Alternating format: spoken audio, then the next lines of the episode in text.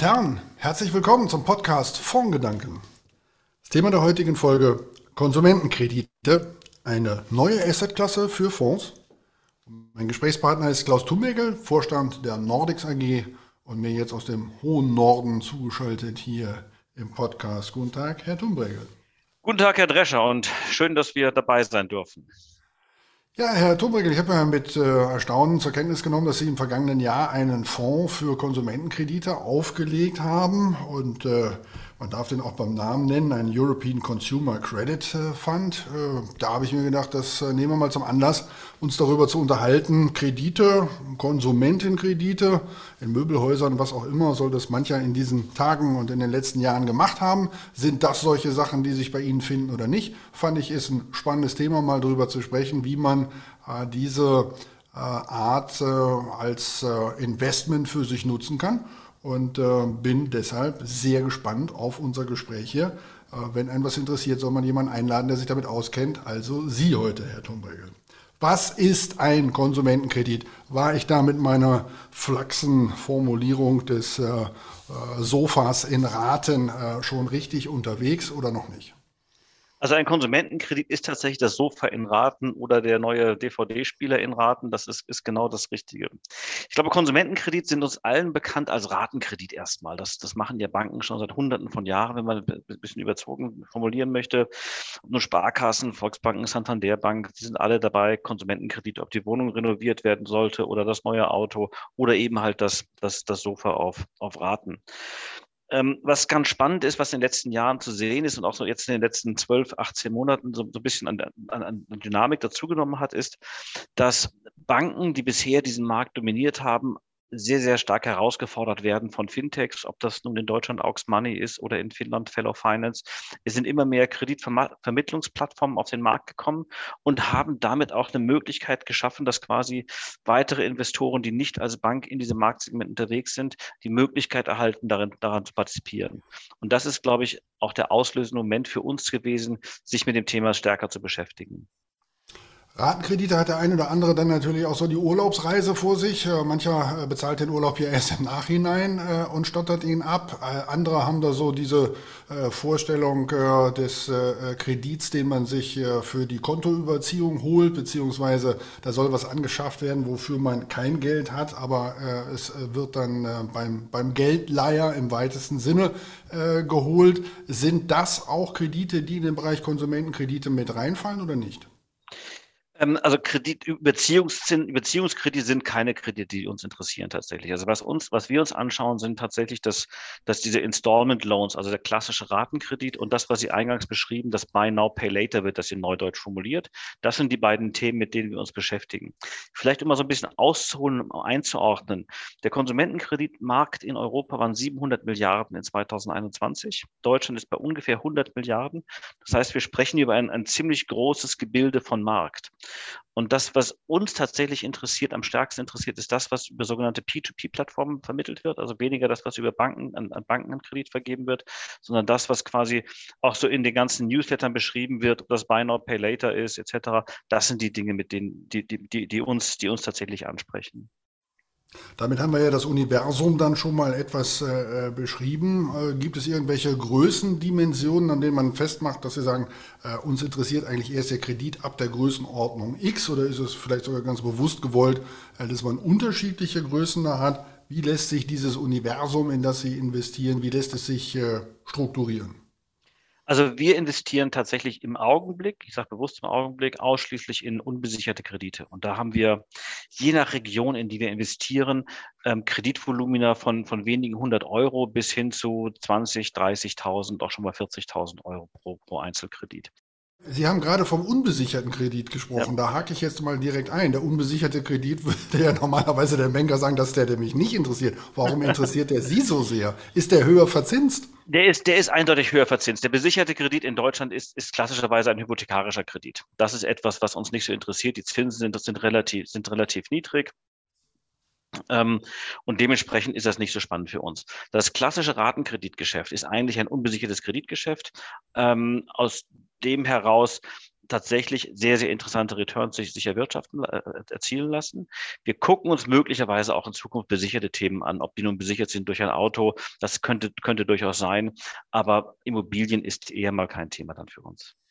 Welche Eigenschaften darf man denn jetzt im Konsumentenkredit nachsagen? Denn es muss ja einen Grund dafür geben, dass Sie das für so äh, interessant erachten, in Konsumentenkredite zu investieren. Warum sollte man also, wenn Sie sagen wir mal, zwei Gründe anführen sollten, was sind die Gründe, warum man in Konsumentenkredite als Anlageklasse investieren sollte?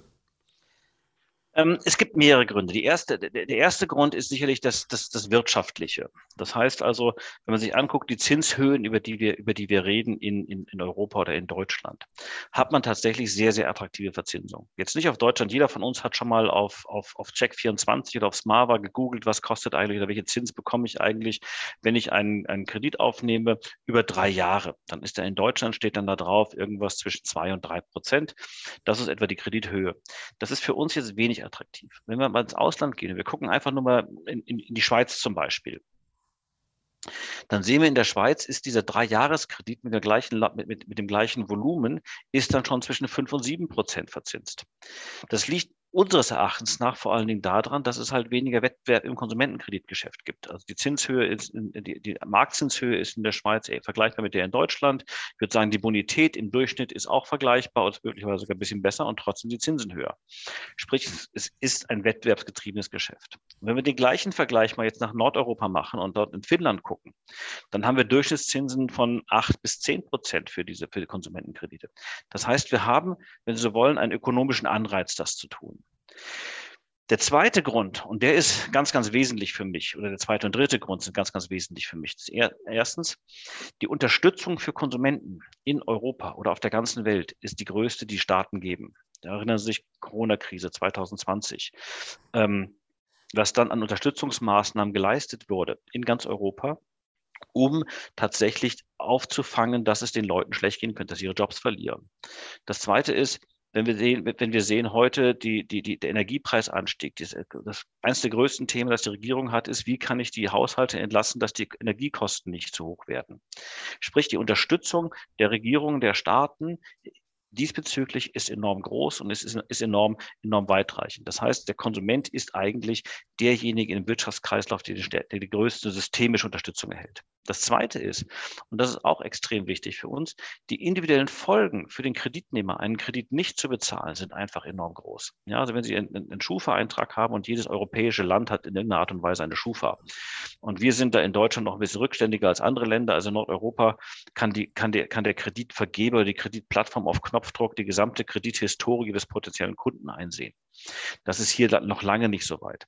Nichtsdestotrotz gibt es hier auch eine Information darüber, wenn jemand mal seinen Kredit ausfällt oder eine, eine Zahlungsstörung hat, dann gibt es die Information auf der Schufa und diese kann abgefragt werden. Und das hat, das hat zur Folge, dass derjenige, der seinen Kredit nicht bezahlt, dass der kein neues Handy kriegt, der kann kein Auto mehr leasen, der wird sogar Schwierigkeiten haben, eine neue Wohnung zu mieten. Das heißt, die, die Folgen für das, das Sozialleben, das Persönliche, sind, sind enorm groß.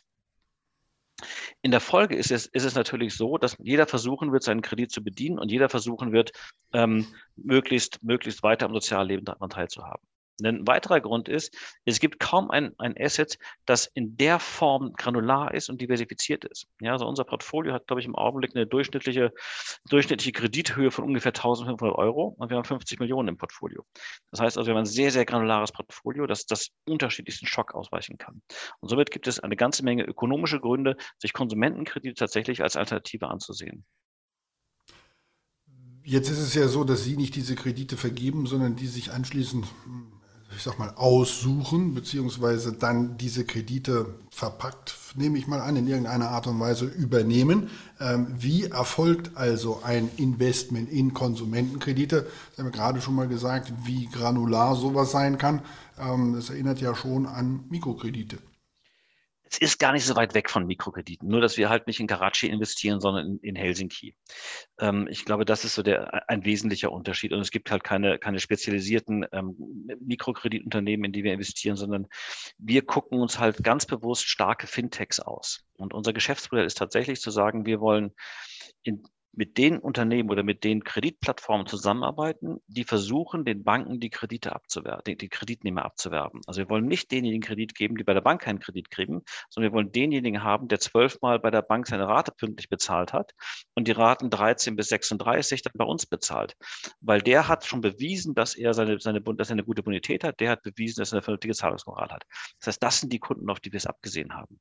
Und dafür suchen wir uns quasi ganz bewusst in Europa Plattformen, die genau dieses Geschäftsmodell haben. Wenn wir so eine Plattform gefunden haben, dann gibt es eine Art dreistufigen Analyseprozess. Das erste, was wir machen, ist, und das ist eigentlich das Unangenehmste, wir lassen uns von der Plattform sämtliche Kreditdaten, die diese Plattform produziert hat in den letzten Jahren, oder seit Anbeginn eigentlich, lassen wir uns geben und gucken, wie viele Kredite haben die vergeben, an wen haben sie die vergeben, was ist mit dem Kredit passiert, wurden die Zinsen zurückgezahlt, was ist passiert, wenn die Zinsen nicht gezahlt worden sind, was ist passiert, wenn da 90 Tage nicht mehr bezahlt worden ist, was passiert dann mit dem Kredit? Ähm, das schauen wir uns alles an. Und wenn wir diese Daten ausgewertet haben und ein Ergebnis haben und sagen, okay, die, die Rendite, die dieser Plattform mit ihren Krediten erzielt, liegt je nach Bonität irgendwie zwischen sagen wir, 6 und 8 Prozent, dann interessiert uns das. Dann gehen wir zu der Plattform und gleichen unsere Daten einmal komplett mit denen ab und gucken, haben wir genau, haben wir eigentlich richtig gerechnet oder rechnen die möglicherweise auch falsch? Was ist eigentlich die Rechnung? Der nächste Schritt ist, wenn wir damit alles glücklich sind, dass wir eine ja, Due Diligence im Neudeutschen machen. Wir gehen hin und haben einen ganz, ganz langen Fragebogen und fragen, wie gewinnt Ihre Kunden? Wie teuer ist es, einen Kunden zu gewinnen? Was passiert, wenn der Kunde dann den Antrag gestellt hat? Wie durchläuft der Antrag quasi denn die Prozesse innerhalb der Plattform? Welche Faktoren werden herangezogen, um quasi eine Bonitätseinstufung zu machen?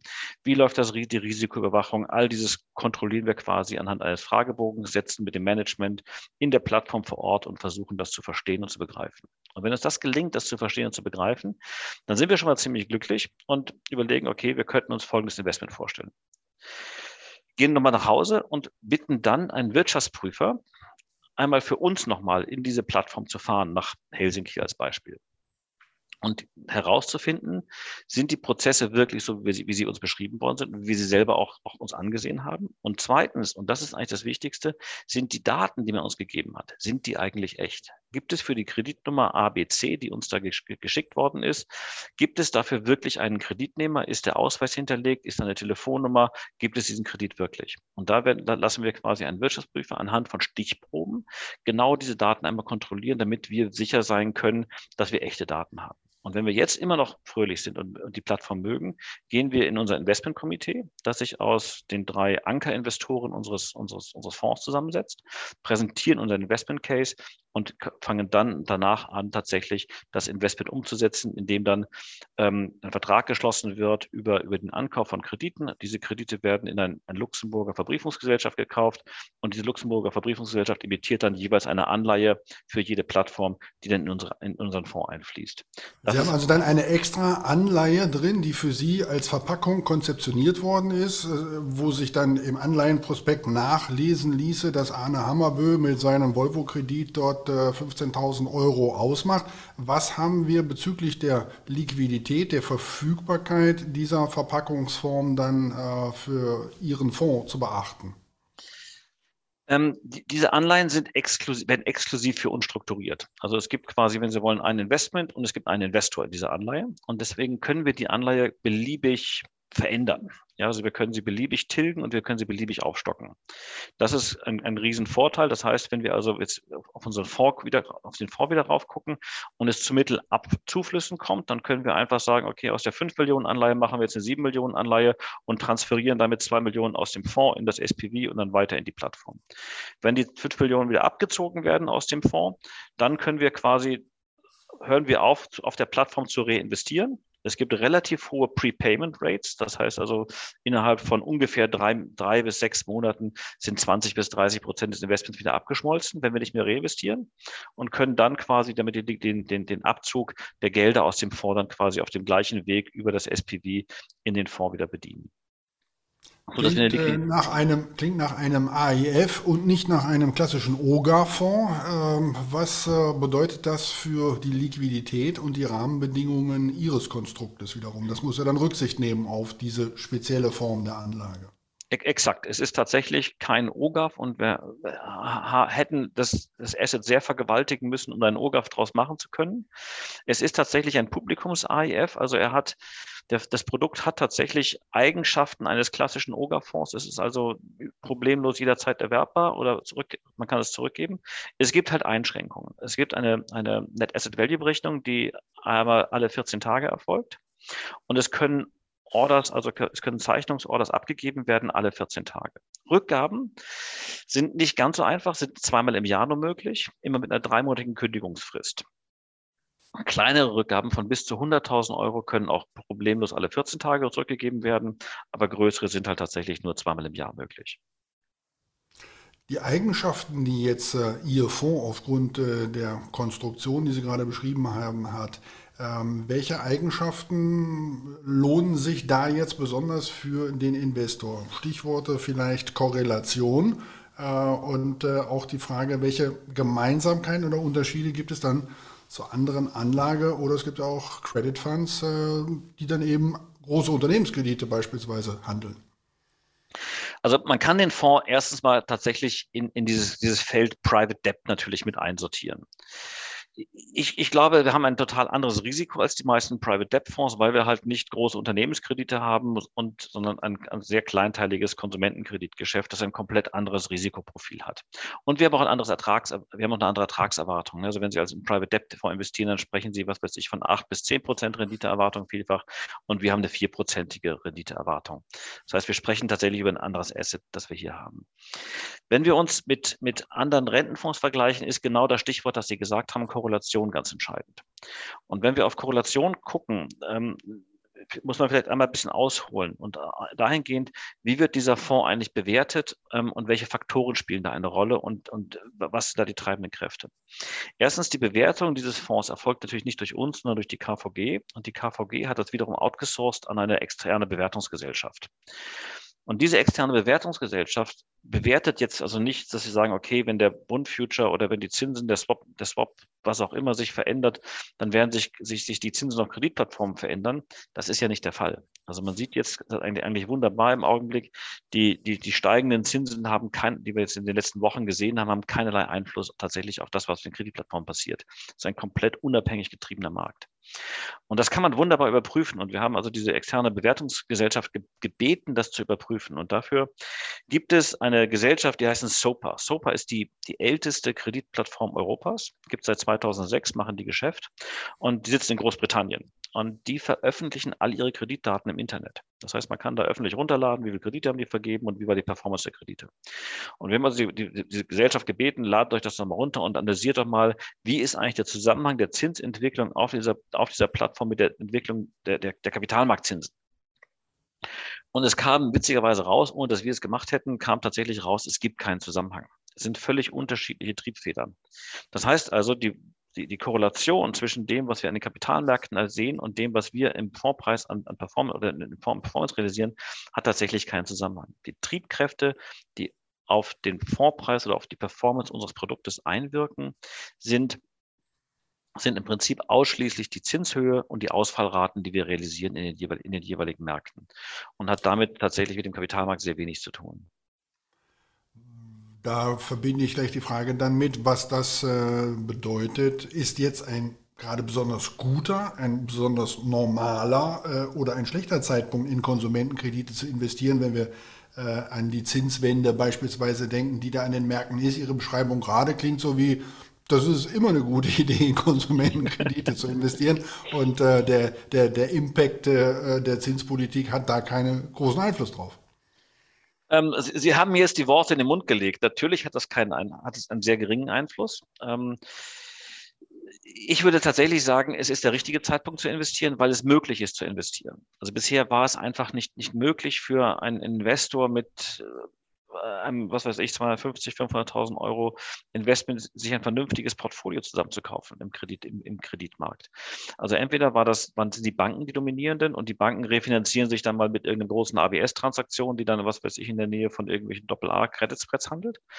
Oder aber man konnte als Privatinvestor über die Mintos dieser Welt auf diesen Plattformen investieren. Aber da kann man halt tatsächlich keine Due Diligence machen, keine Analyse des Portfolios machen. Man hat ähm, tatsächlich deutlich weniger Sicherheit und hat vor allen Dingen auch keine Diversifikation.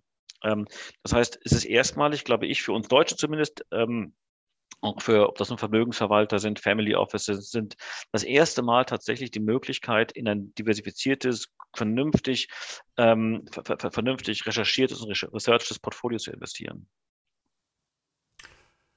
Dann äh, muss in diesen Tagen natürlich immer auch über das Thema Nachhaltigkeit gesprochen werden. Ähm, Sie haben eben von, diesem, von dieser Unterstützung gesprochen. Leute kriegen Kredite, die sonst vielleicht keine bekommen würden. Ähm, das ist ja auch äh, eine der Argumentationen für Mikrokredite und die Diskussion dort der Nachhaltigkeit. Ähm, trotzdem frage ich Sie nochmal, Nachhaltigkeit und ESG-Kriterien. Äh, ab August spätestens muss ja dann äh, jeder seine äh, Kunden unter dem Gesichtspunkt der MIFID-Konformität äh, nach den Nachhaltigkeitsprioritäten und Präferenzen befragen. Ähm, wie passt dann ein Produkt wie das Ihre in die Anlageberatung rein? Also wir, der, der, Fonds ist im Augenblick Artikel 6 nach, dem, nach der Auflinksverordnung und wir sind dabei, das in Richtung Artikel 8 zu verändern und die, die KVG arbeitet daran und wir haben ein, ein Nachhaltigkeitskonzept erstellt ich will mal auf die drei Säulen gucken. Also E, finde ich, ist im Konsumentenkreditbereich relativ uninteressant. Also wir finanzieren keine, keine Atomkraftwerke und keine Kohlekraftwerke. Damit ist das Environmental-Thema, ohne es ist jetzt, jetzt zu, zu überspitzen zu wollen, es ist kein großes Problem. Man muss natürlich aufpassen, dass wir jetzt nicht zu viele Autos finanzieren. Das sind, das sind Überlegungen, die man, die man anstellen kann.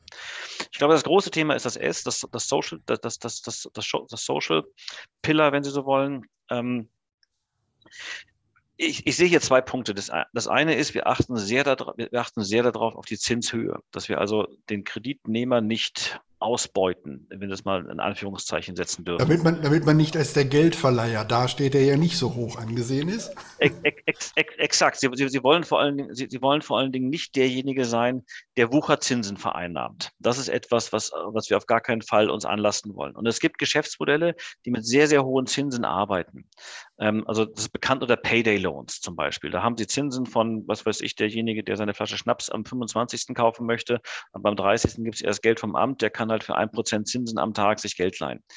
Das heißt, wir haben für uns Länder, länderspezifisch haben wir für uns Obergrenzen gesetzt, wo, bis, bis zu welchem Zinssatz wir investieren. Ja, also wir haben in, in, in, Italien oder Frankreich sind die Zinsen natürlich niedriger, die wir, die wir, die wir akzeptieren würden, als wenn wir jetzt nach, nach Litauen gehen. Aber nichtsdestotrotz wir uns für jedes Land eine Obergrenze, bis wohin wir gehen, damit wir nicht in, die, in den Geldwechslerposition hinein, hineingeraten. Dann gucken wir uns trotz all dem sehr genau an, für, wofür wird das Geld eigentlich verwandt. Also wir gucken uns an für jeden Kredit und monitoren das sehr intensiv, was sind die Verwendungen dessen, was des Geldes, was da passiert. Weil wir wollen auf gar keinen Fall in irgendeine Situation kommen, in der wir, was weiß ich, Alkohol, Drogen, etc. finanzieren. Das sind Dinge, mit denen wir, mit denen wir sehr vorsichtig sind. Natürlich kann da der Kreditnehmer auch sehr viel Schindluder betreiben, aber für uns überwachen wir das.